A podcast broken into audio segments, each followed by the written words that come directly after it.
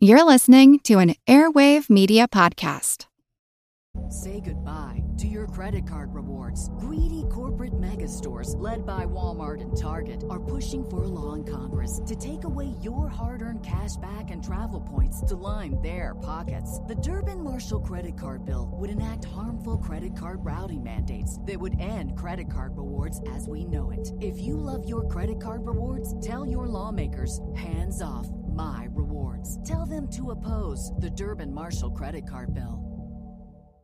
I'm Howard Dorre. And I'm Jess Dorre. And we host Plodding Through the Presidents. We take deeply researched, deeply irreverent dives into the myths, mysteries, and scandals of the men and women who shaped America. Join us as we dive deep into topics like the undeniable riz of Aaron Burr. The what now? And the odd feeding habits of everyone's favorite founder, John, John Adams? Adams. Subscribe and follow Plodding Through the Presidents now to plot along with us. Find out more at plodpod.com. It's a long way to Tipperary. It's a long way to go. It's a long way to Tipperary to the sweetest girl I know. Hello, everyone, and welcome to History of the Great War Premium Episode number 7. After our quite lengthy discussion of cavalry during the war, we now change over to discussing neutral Spain and how it was affected by the war that was going on around it. This is a topic that I started researching after a listener from Norway contacted me and wanted to discuss what was happening in Norway during the war. And the listener was asking a lot of questions that I straight up didn't know the answers to. So the research began. And oddly enough, I found way more research material on Spain than on the Scandinavian countries, so that's why this episode is happening first. I like this topic a lot, and I think it is very underserved and general in generally available English literature. Because Spain did not actively participate in the war, it seems to be mostly forgotten in most of the writings, generally warranting only a sentence in most large histories. This leaves us with sort of a blank canvas where most people don't have a lot of knowledge of what was happening in Spain, and hopefully I can start to fill in that picture for you today. This episode will actually start by discussing the events in Spain before the war, because I fear that much like Ireland in the main episode this week, most people don't have a lot of background knowledge about Spain, other than maybe it was a giant colonial empire and then it wasn't. While this is true, there was a vast number of reasons that Spain was no longer a giant colonial empire, and while we will not cover the entire story today, although that could basically be an entire podcast by itself, we will briefly touch on some of the problems Spain was having in the years before the war. The truth was that Spain was never in a good position to enter the war with any hope of profiting from it in any way. One of the fantastic sources for this episode is Spain and the First World War, Neutrality and Crisis by Francisco J. Romero Salvado. And he has this in his introduction, and it seems appropriate to add here. Quote, the European conflict brought about enormous social and economic strains, which by strengthening the hand of the national bourgeoisie and working classes against the traditional supremacy of the land-owning oligarchies, altered the relations of forces in most countries. Food shortages, economic dislocation, social distress, scarcity, and inflation produced the political awakening and ideological militancy of the masses. Under these pressures, the existing forms of hierarchical, clientelist, and elitist politics broke down. The traditional governing elites found it impossible to put the clock back and return to the world of 1914. End quote. That's lengthy, there's a lot of big words there, but it sort of summarizes what would happen in Spain during the war. Many of the events in Spain during the war would lead directly into the Spanish Civil War, all the way up into 1936. That is how far reaching the effects would be. We will not be discussing these later events during this episode. Instead, we will focus on three main questions. First, why did Spain remain neutral during the entire war? Second, what happened in Spain during this period? And third, how did these events affect Spain and its people in the post-war world, which then set it up for all these later events? Now I'm going to fire off three quotes here to set up the rest of the episode and hopefully give you some things to chew on while the rest of the episode plays. Here is Carolyn S. Lowry from her work At What Cost? Spanish Neutrality in the First World War. Quote, the belief that neutrality would enhance its status as a great power proved false, and the Spanish Empire ceased to have any influence. Even more powerless and divided, Spain emerged from the war a mere shadow of its former self. End quote. And here is Louis Araquistáin, who was a Spanish journalist after the war, who would break down the war into three distinct phases for Spain. Quote, during the initial period of the conflict, it was followed as if it was a game, and people even placed bets on as a horse race. A second and critical period in 1915 when the Spaniards started to take sides, and the final and active phase was already evident in 1916, coinciding with the movement of agitation and mobilization around the neutrality question. Finally, I will close this lengthy introduction with a quote from the Spanish ambassador to Switzerland who would say after the war that, quote, looking back on them, the war years, now they seem equally incredible, so fantastic and horrible were the things they brought in their wake, even to the inhabitants of the neutral countries. For through the screen of well-guarded frontiers there seeped all the backwash of war. At one point, Spain had been by far the most powerful of the European colonial powers with vast tracts of land in North, North and South America, along with other colonies spread around the globe. However, by the turn of the 20th century, Spain was still recovering from losing the last of its overseas empire. In 1898, the country was defeated in the Spanish-American War by the United States, which moved Cuba, Puerto Rico, and the Philippines over to the control of the North American nation. This was just the last in a long line of defeats for the Spanish, brought about by their inability to keep up with the industrialization and modernization that the rest of the world was experiencing in the 19th century. This slow decline had resulted in a rather interesting political situation in Spain, where two political groups, the liberals and the conservatives, had basically agreed to jointly rig the elections that were taking place every few years. The elections were basically set up to allow what they called a turno pacifico, or peaceful rotation, whereby both groups would take turns being the one in power.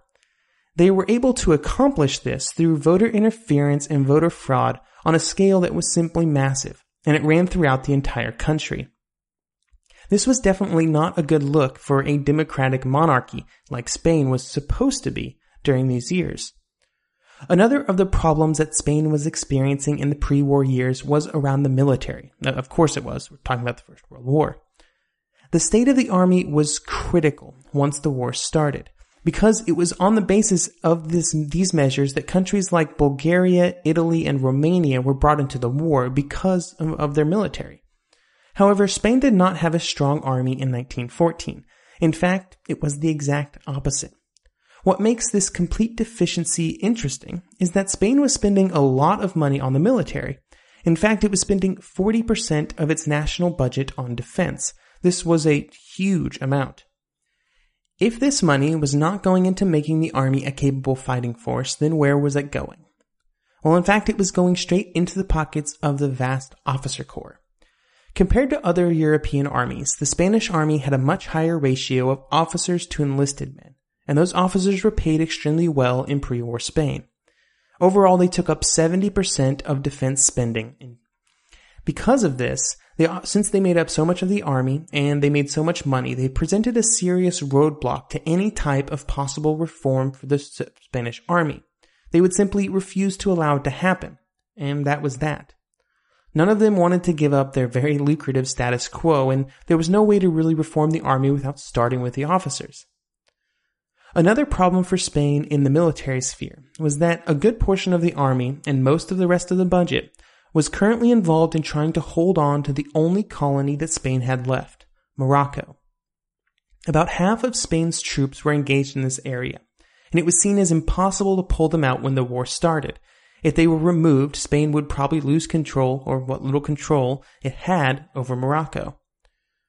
The final problem that Spain was having before the war was how the general populace felt about the political situation. The best word to use would be apathy. The Spanish journalist would say, quote, believe me, political apathy continues to dominate Spain, even raising the famous specter of war, the professionals will not succeed in awakening political life in Spain. A good example of this apathy is the fact that after the 1898 defeat at the hands of the Americans, while there were economic problems associated with it, it didn't really create much reaction at home. There was perhaps slightly less faith in the monarchy than before, but not enough to cause any real change. This may seem like a benefit from when getting engaged in a war. You know, having your people just sort of go along with things. But without being able to rally up a strong base of support like, say, the British did at the beginning of the war, the chances of the public quickly moving in the other direction increased. This would probably be precisely what would have happened to Spain if they would have entered the war, and unfortunately it also happened to Spain when they did not enter the war. The decision of whether or not to stay neutral once the war started, in retrospect, seems simple. I just spent five minutes describing all the problems Spain was having. And it seems like a foregone conclusion that that's just where they would go, but really it was not so cut and dry in 1914. There were a lot of things that the Spanish government had to consider when looking at entering the war. One thing that is often forgotten is that neutrality does not just mean, you know, refusing from marching your armies off to war but instead is about putting your country in a situation so that it did not favor either side, which is difficult. However, the Spanish leader, after considering the consequences of either action, still chose to not get involved. The big reason was economic and military weakness. What could Spain really contribute to either side that would make it an appealing partner? Remember, people had to want it into the war too. The apathy of the public also trended more towards neutrality. They just wanted to stay out of everything. On July the 30th, the Spanish Prime Minister, Eduardo Dato, would declare Spain's neutrality with the following message. Quote, with great misfortune, war was declared between Germany, on one side, and Russia, France, and the United Kingdom, while the state of war also exists between Austria-Hungary and Belgium. The government of Your Majesty believes it should order the strictest neutrality of Spanish subjects. End quote. He would then go on to outline some of his reasoning behind this decision. Quote, we would depart from neutrality only if we were directly threatened by foreign aggression or by an ultimatum. Germany and Austria-Hungary are delighted with our attitude as they believe us compromised with the Entente. France and Britain cannot criticize us as our pacts with them are limited to Morocco. I do not fear that the Allies would push us to take sides with or against them. They must know that we lack material resources and adequate preparation for a modern war. Would not we render a better service to both sides by sticking to our neutrality so that one day we could raise a white flag and organize a peace conference in our country which could put an end to the current conflict? We have moral authority for that, and who knows if we shall be required to do so. This would set the stage for the Spanish situation for the duration of the war. In the beginning, it would be easy. In fact, neutrality would be beneficial for the first few months. However, as the war dragged on out of its first year, the war rapidly changed from a positive to a negative for Spain. One of the common areas of discussion every time we have discussed a neutral country on the podcast is how some set of countries was coaxing them into joining or staying out of the war. So we should probably take just a minute to talk about what the other countries thought of Spain and why they did not try to get Spain into the war, really ever. Before the war, Spain had experienced the most friction with Britain and France. Both of these countries had collaborated to dismantle what remained of the Spanish Empire in North Africa, before then coming to an accord with them later on. This had soured the relationship between the three countries, and had at one point even gotten Germany involved after Spain asked for their support. It was, of course, completely impossible for Spain to declare war on these two countries. Spain was economically and geographically isolated by these two countries, leaving it with very little wiggle room against them. When the war started, and especially when it did not quickly end, Britain and France started casting around for other allies to bring into the war. And from the beginning, they did not completely shut Spain out of the conversation but it was always extremely unlikely that they would put much effort into bringing Spain into the war willingly. The biggest problem for Spain was sort of the Italian situation in reverse, or sort of the same as what we will discuss with Romania later this year in the main episodes. And that was the fact that everything Spain wanted was French or British territory, which they were not prepared to part with just to get Spain involved. Spain just straight up wasn't worth the price. Because of this fact, getting the two groups of countries together would have been difficult. And regardless, when Italy entered the war, whatever small bit of use Spain would have been for its position in the Mediterranean went out the window. Italy was just better in every way. Therefore, even though King Alfonso was open to being brought into the war on the Allied side, there was nobody willing to pay a reasonable price. On the other side of the coin, Germany never wanted Spain, Spain to enter the war. Instead, much like some of the eastern countries, Germany just wanted them to remain neutral. They pursued this goal aggressively and successfully throughout the war, and much of their strategy was simply to convince the people of Spain that their best choice was to remain neutral, and to convince the government of Spain that if they remained neutral, they could play a role in the peace talks when the war was over. They showed a willingness to do this already in Dato's quote that I uh, had above. This was an attractive opportunity to the leadership of Spain. The country was so far down the list of European powers at this point that just the possibility of sitting at the grown up table was enough to sway the minds within the government.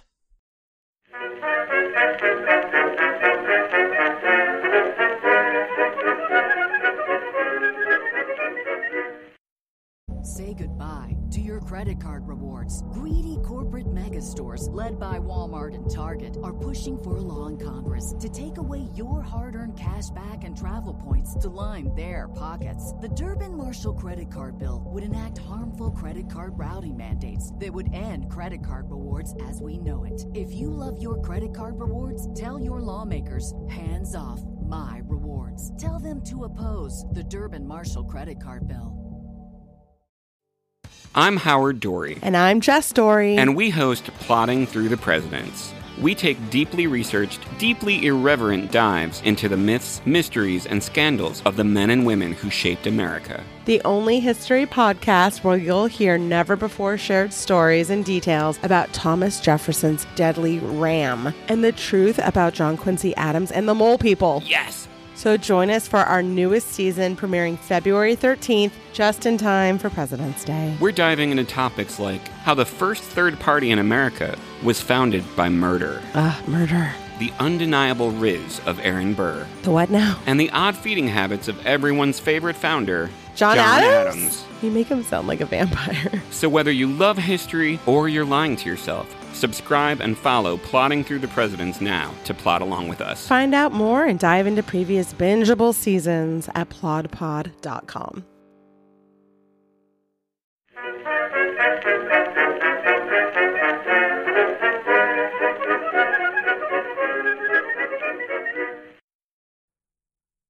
While neither side wanted Spain to enter the war, that did not mean that they completely ignored the country.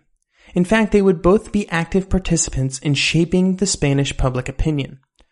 Over time, the country would split into two groups, one supporting the Germans and one supporting Britain and France. There were, of course, variations, but if we simplify it almost as much as possible, they can be split into the following groups. Those supporting the Germans were generally the clergy, army, aristocracy, landowning elites, upper bourgeoisie, and the court. On the other side were the regionalists, the republicans, the socialists, professional middle classes, and the intellectuals. The groups that supported the Entente all generally believed that some form of drastic domestic reform was needed, and they looked to French, to French and English societies for inspiration. Even though generally every group disagreed on what the changes should be, they all just agreed that something should happen. I think the best way to look at the two sets of supporters to simplify it even further was that official Spain supported Germany while real Spain supported the Entente. One little fun fact before we move away from these groups is that many of the groups that supported Germany mostly just hated France instead of really liking Germany, which is always an interesting spot to be in and always something to keep in mind when talking about uh, sort of political parties. Throughout the war, both sides came into Spain in an unofficial capacity and tried to increase their influence, mostly using Spanish newspapers. The Germans were by far the best at this, and would be in control of 500 newspapers during the war. These newspapers would all present German leaning stories and messages, which sought to make sure that the country did not start leaning too close to the Entente. One of their tactics was to use Portugal and the fact that it entered the war in March 1916 as a method of causing friction between the two countries. At this point in history, Spain and Portugal were not on great terms, so the fact that Portugal had already joined against the Central Powers gave the German newspapers a lot of uh, ammunition. This influence which Germany had cultivated over the first three years of the war really started to come in handy when they reintroduced unrestricted submarine warfare in 1917. Even the first, far shorter and less destructive, unrestricted submarine campaign in 1915 had caused some economic problems for Spain, since it disrupted some of their shipping. However, the campaign of 1917 would be far worse.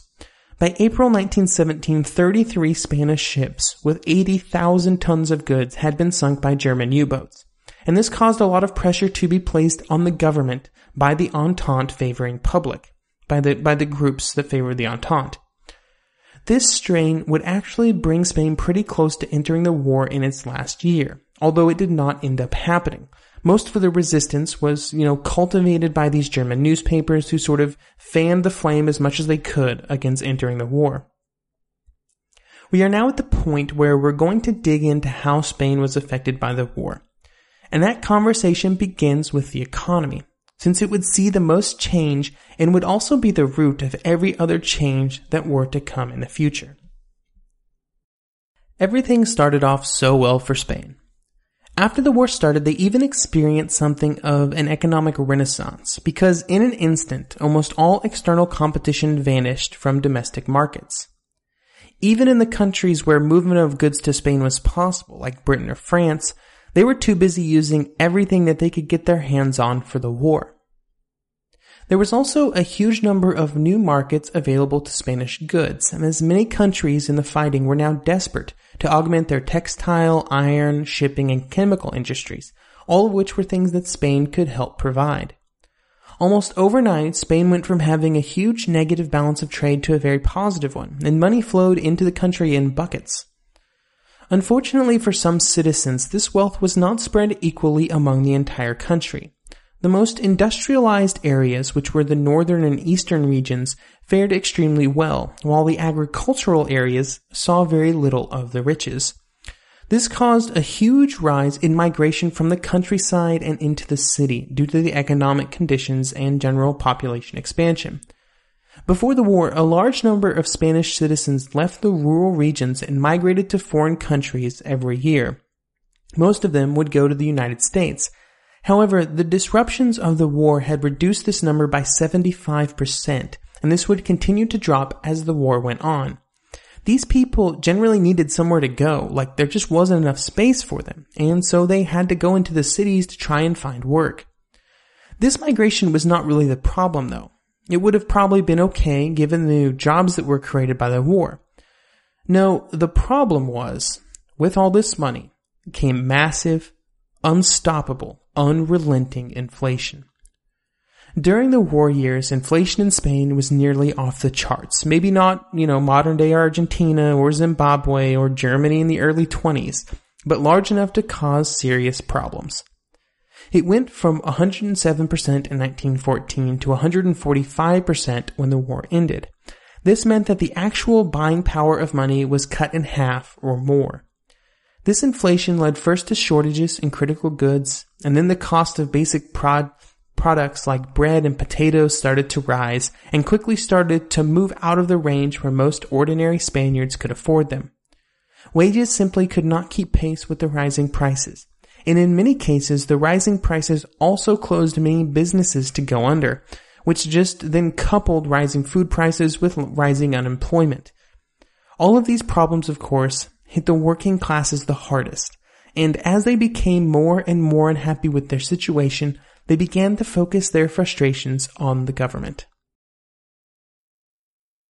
When the war started, the government did not really interfere with the economy. Why would it? It was doing fantastic. And when the problems started to manifest, they continued this course of non-action and mostly just ignored what was happening. This may have partially been due to the fact that most of the higher governmental officials were among the groups greatly benefiting from the economic situation, even when inflation started to increase. As the situation worsened though, it did eventually become evident that the war was not going to end soon, and the situation was not going to get better until it did. This led the government down a several year long path of trying many things to try and help the economy, all of which turned out to be failures. In December 1915, uh, a new liberal government was brought into power under the leadership of Count Romanones. Romanones seems to have good intentions, and over a year and a half that he led the country, many changes were made. But regardless, the situation did not start to improve.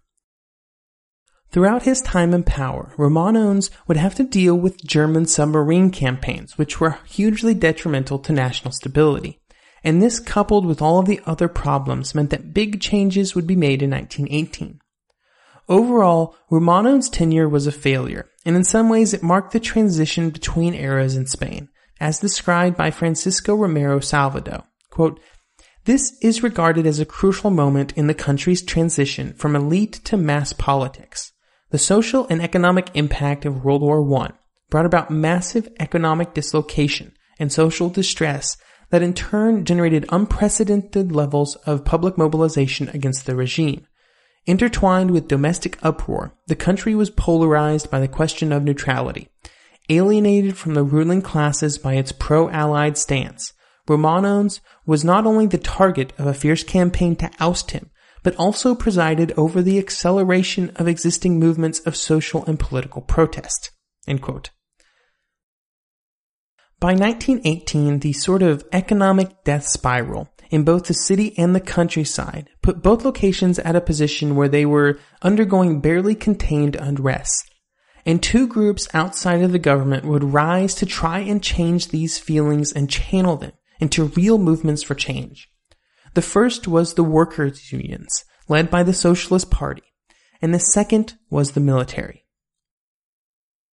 Before the war, the various fringe political groups, like the Socialists and the Anarchists, were small and disparate groups, separated both ideologically and geographically.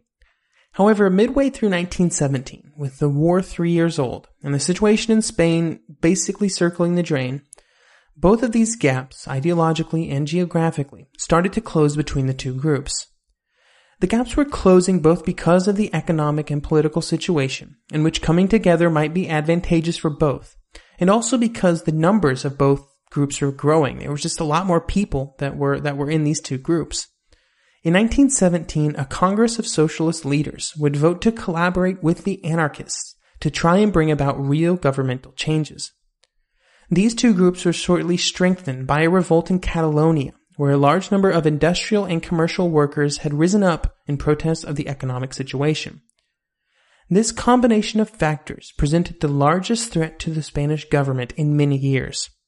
By all of these groups combining and putting their numbers and their power into the united front, where basically they sort of threw away their own specific desires and just wanted change, some sort of change they were able to legitimately challenge the state leadership.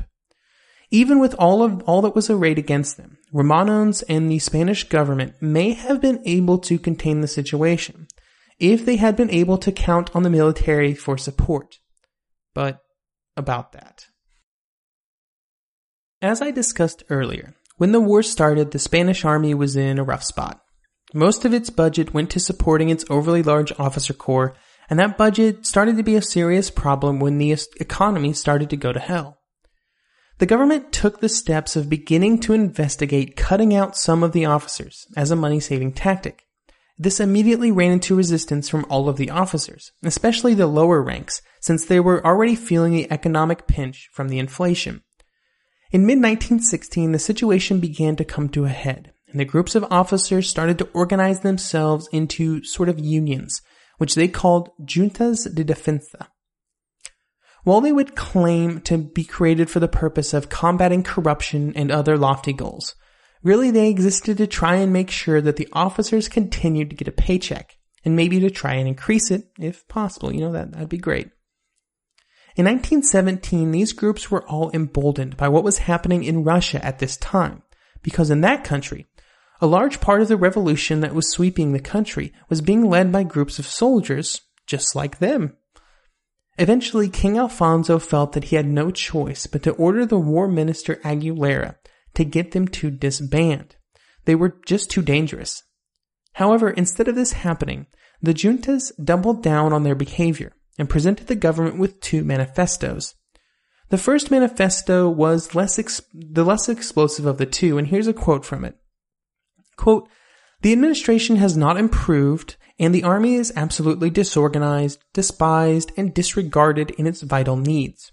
One, in its moral needs, which produces a lack of inner satisfaction and stifles enthusiasm.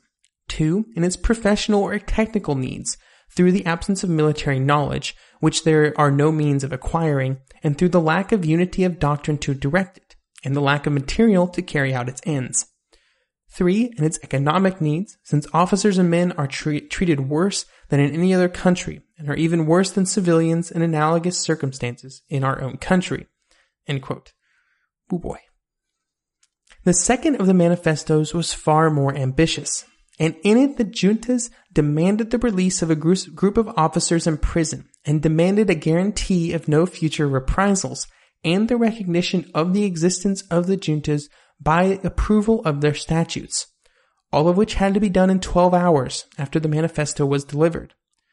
They also had one final demand. They demanded a new election, only this time it had to be a fair election of a government actually voted into power by the popular vote. This was a great little thing to throw in there because this got the military the support of those other groups I was talking about earlier. So now it was basically going to have to happen. The king really had no choice but to give in to these demands. And it was this moment that began the first steps to a takeover of the Spanish government by the military in 1923. The free elections did not really solve any problems. The government would be fairly elected, but it could not solve all the problems that the country was facing. In 1918, after yet more ships were sank by U-boats, Spain chose again to not enter the war, even though Germany by this point was very much on a back foot and in serious trouble after the failure of the spring offensives. When the war ended, Spain also did not get its wish of playing an arbiter role in Europe. Instead, in 1918, it was not even involved in the settlement, not even earning an invitation to Versailles for the discussions.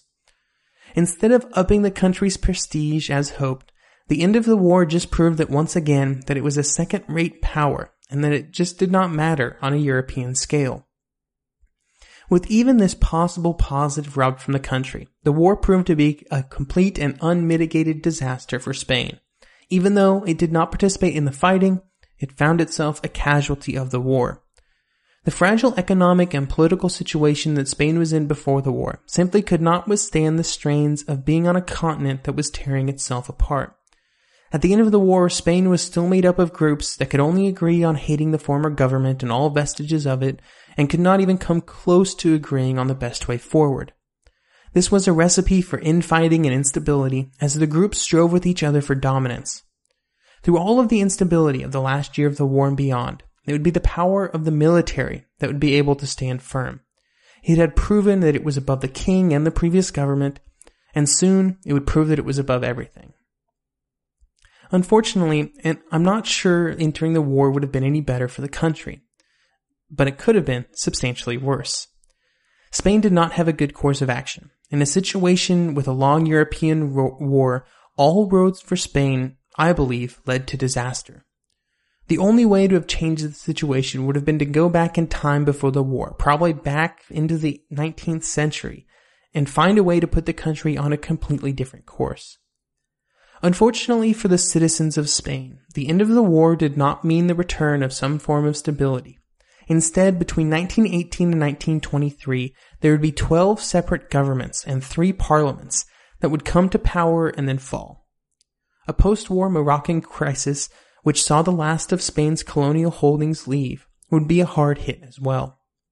By 1923, the calls of the military, still the only steady group in the country, would take over the government. Unfortunately, once again, this still did not bring stability back to Spain, and it would just be the beginning of a new two-decade series of instability and warfare as the various groups within the country continue to jockey for supremacy. I hope that this has given you a bit more insight into Spain as a country and how the war could affect those that did not even participate. The next premium episode will look at what was happening in some other neutral countries, mostly in Scandinavia, where they were weathering the storm much better than their Iberian cousins.